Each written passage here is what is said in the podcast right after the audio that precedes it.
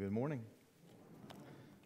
A lot of great things happening in, in uh, South Carolina Baptists. So, uh, anyway, good to see that video. And enjoyed our worship today. Thank you, choir. Thank you, Beth, for our, our uh, worship today. Today, we're talking about the love of Jesus. When my wife and I were first dating, way back when in college, it, be- it became quickly known to her that I was not a big PDA guy. What is PDA? Well, it means public display of affection. I was not a big public display of affection guy, surprise, surprise. I was just uncomfortable in general with you know, hugging in public, certainly not kissing in public. I was raised better than that, right? And, uh, but my wife had no problem with it, no problem, you know, showing affection, you know. And so she gradually got me where I was comfortable holding hands and things like that. And, and now I've gotten better with it as I've gotten older. And I know that I'm better with it and I'm not as uncomfortable because my kids are disgusted by it when they see it with, with their dad and their mother. Sometimes you have to physically display your affection for people, whether you're comfortable with it or not, just so that they know that you love them. You know, I, am a handshaker. I like to shake hands. I, will I'll bump fists. I'll pat you on the back. But I'm not still really a hugger. But some of you are. So I hug you because I love you. Even though I'm not one, I'll hug you because I love you, even though I may not be the most comfortable doing it. And I do it to show you I love you because I do. Have you ever thought about how God displays his love for us? How does God display his love for us? If we display our love to people by hugging and, and, kissing and things like that, now how does God display it? Uh, does he display it by providing us a, a beautiful sunset? Does he display it by blessing us? Display of your love for us. Lord, I, I pray that uh, my words today will reflect your heart in this passage. And Lord, I pray that you would speak through me, fill me with your spirit, and we would hear today what we need to hear. In Jesus' name, amen. Today, I want to give you three ways that Jesus displayed his love for us on the cross. Three ways Jesus displayed his love for us on the cross. First, he displays his love through suffering. He displays his love through suffering. It says that two others who were criminals were led away to be crucified, to be put to death with him. So here's Jesus, the Son of God, sinless, dying beside two common criminals. Now, crucifixion, many of you have probably heard about this, maybe you haven't, but it was considered one of the most brutal ways to die as well as, as the most shameful ways to die. You are hanging on a cross, your arms stretched out, your hands nailed together right in your wrist, your feet nailed together on the bottom. You died naked and you died in public. Right? Most people don't die in public, and most people don't die naked. Usually they're clothed with family, nurses, hospitals, things like that. Not Jesus. Crucifixion actually originated hundreds of years before through the brutal Assyrians, the brutal Babylonians, if you know any Old Testament history, you know how brutal they were. The Persians adopted them as well.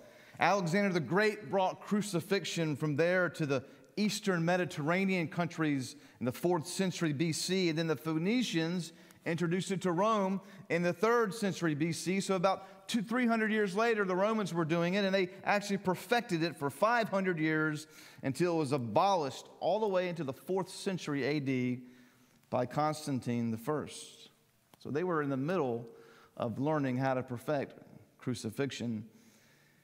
But crucifixion in the Roman times was applied mostly to, to slaves, disgraced soldiers, and then later Christians and foreigners. But in Jesus' time, it would have been unusual for a man like Jesus to be crucified.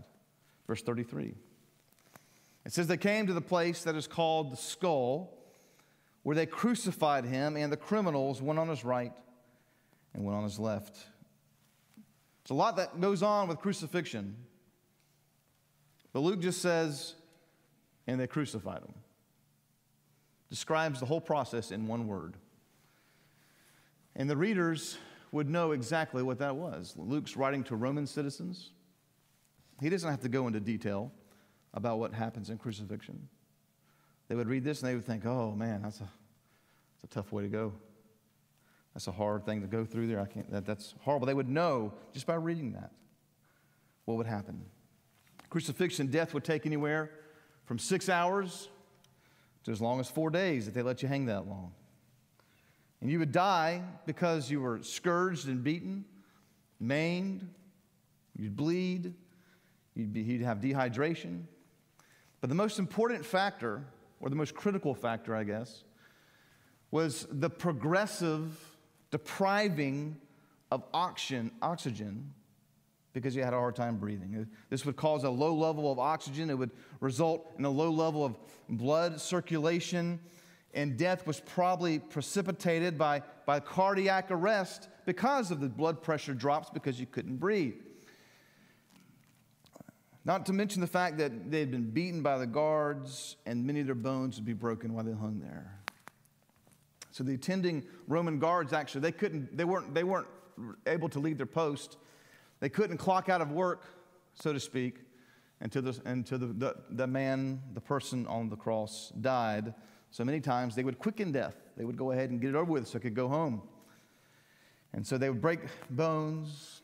They would put a spear through the heart, which is what happened to Jesus. They would do things to hasten the process so they could leave. This is the time where God chose his son to come into the world. When this practice was being perfected, God chose a very unique time for Jesus to come. Look at Galatians 4. But when the fullness of time had come, God sent forth his son, born of a woman, born of under the law, to redeem those who were under the law so that we might receive adoption as sons. God chose this time of all the times in history God chose this time for Jesus to come. And so we see that Jesus' death was a glorious display of God's love for us. His suffering is a glorious display that God loves us. He didn't just die for us, He's tortured for us, He was brutalized for us, He was crucified for us. Secondly, Jesus displays his love for us through forgiveness. Look at verse 34. As he's hanging on the cross, as they're crucifying him and all the horrible things that went along with that, Jesus said, Father, forgive them, for they, the people, the soldiers, everyone, they know not what they do. In some ways, sin is ignorant In some ways, sin is ignorant. We sin and don't realize we're sinning. The Apostle Paul even said so to himself.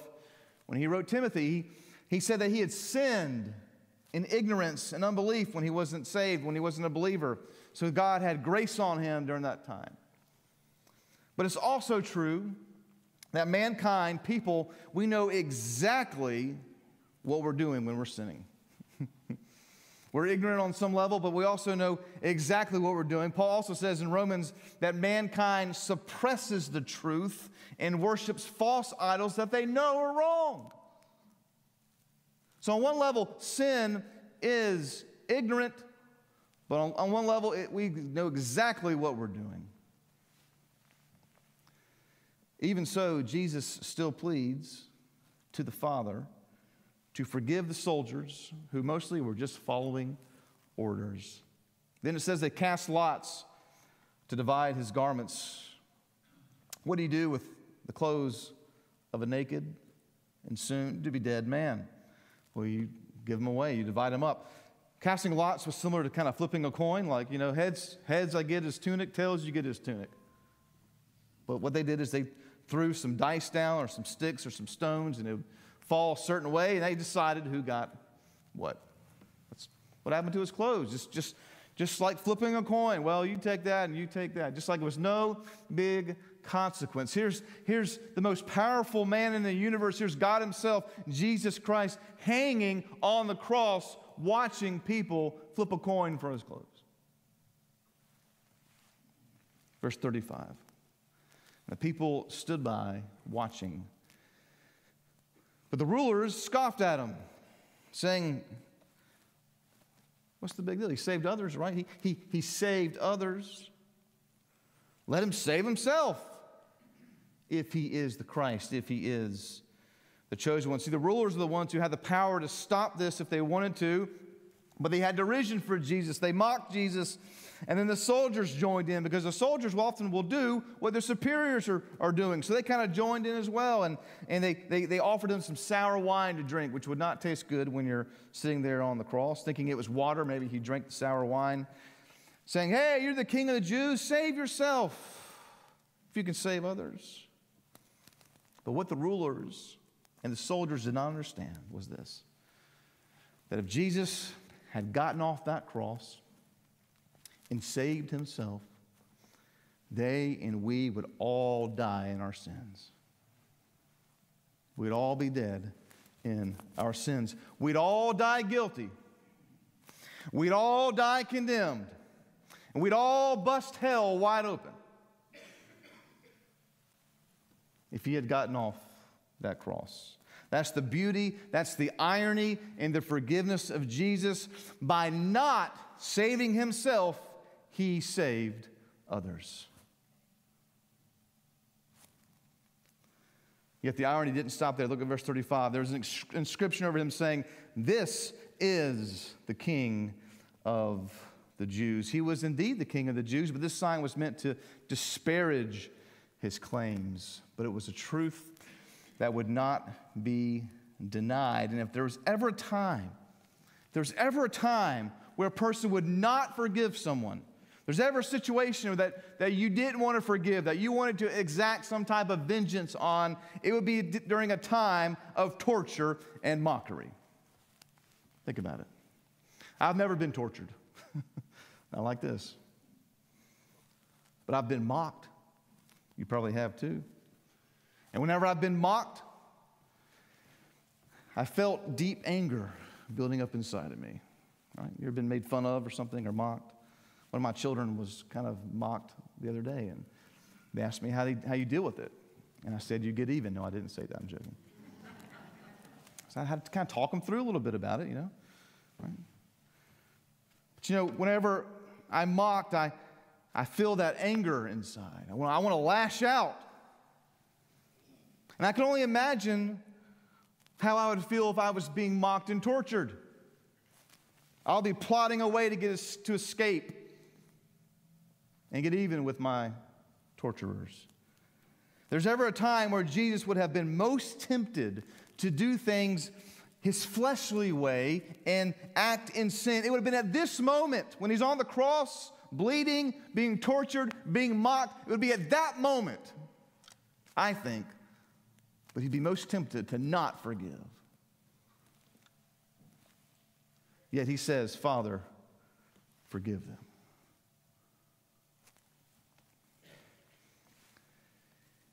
See, Jesus displays his love through forgiveness. You know, we may, we may think that we're weak if we don't pay someone back. But what we're doing is we're showing our power. We're showing our meekness when we withhold our way of getting things right. We're showing our love. And as Jesus was crucified, he showed his love.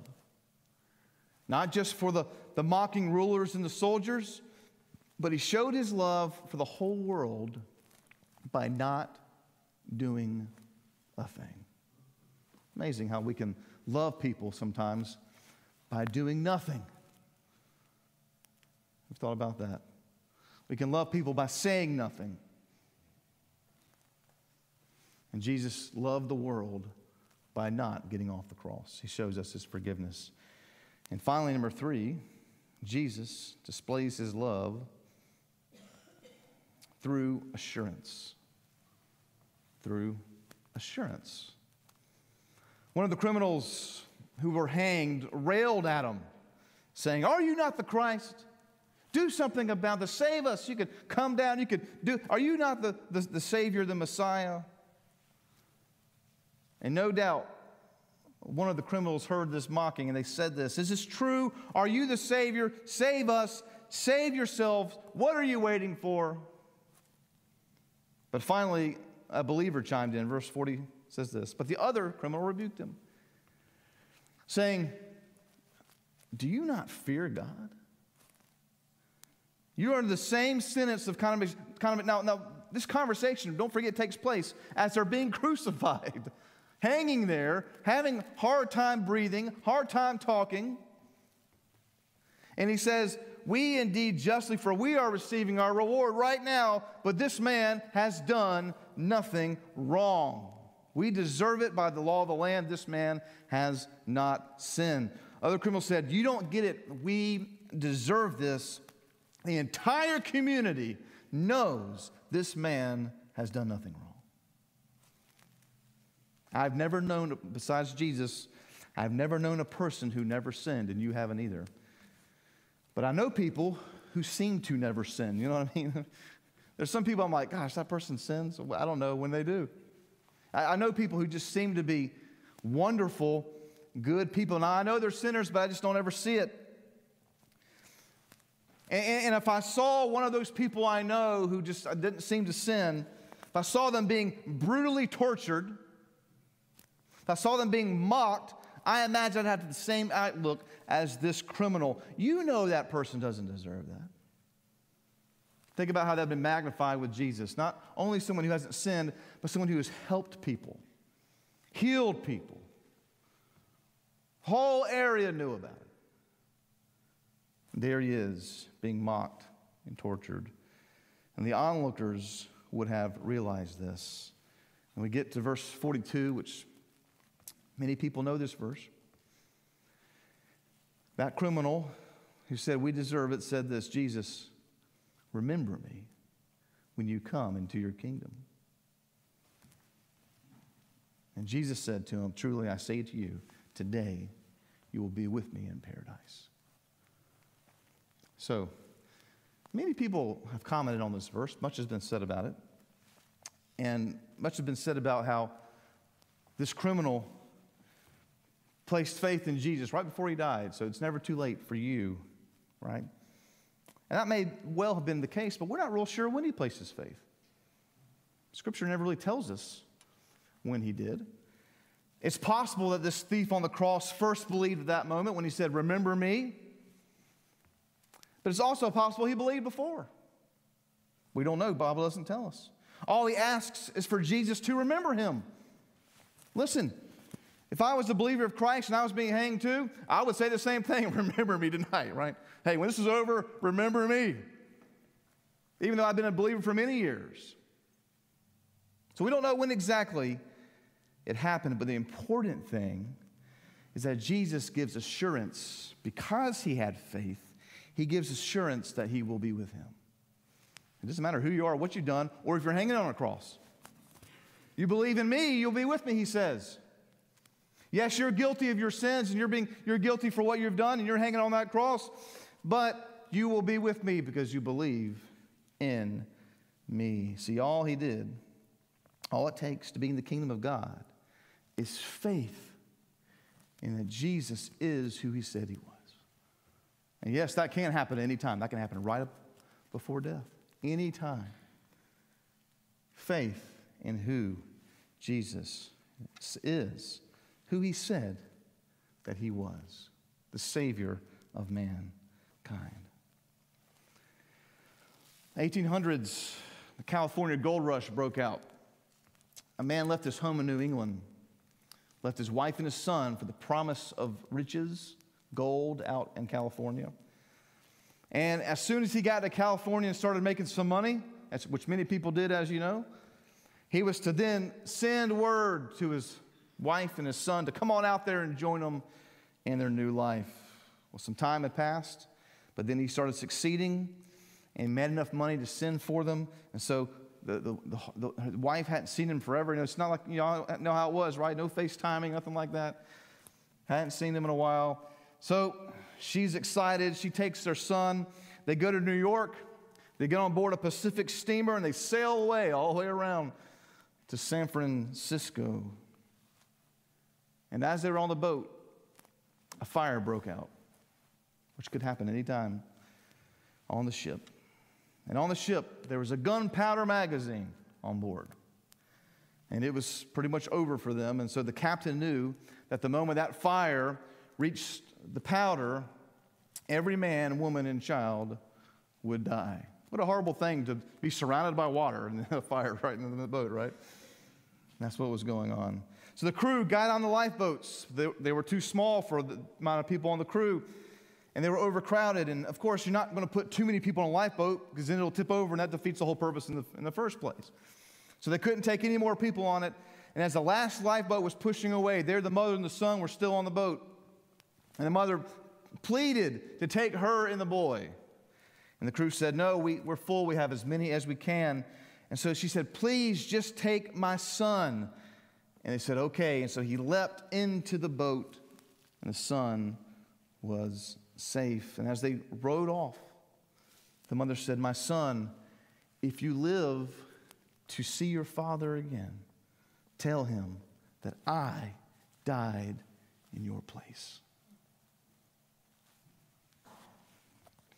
And just like the woman in the story undoubtedly went to a watery grave, Jesus, after he was crucified, went to the grave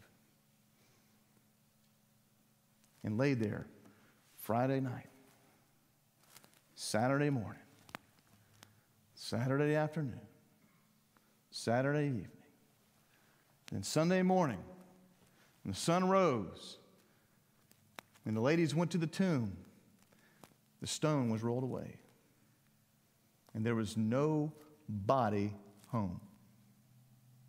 Nobody in there. Jesus had resurrected. And so his love is first displayed of us on the cross, but the fact that he got out of the grave punched our ticket to salvation. That is the love of Jesus taking our place. See, the cross was meant for criminals. It was meant for sinners, it was meant for us. But Jesus took it so that we wouldn't have to, so we would have eternal life with Him.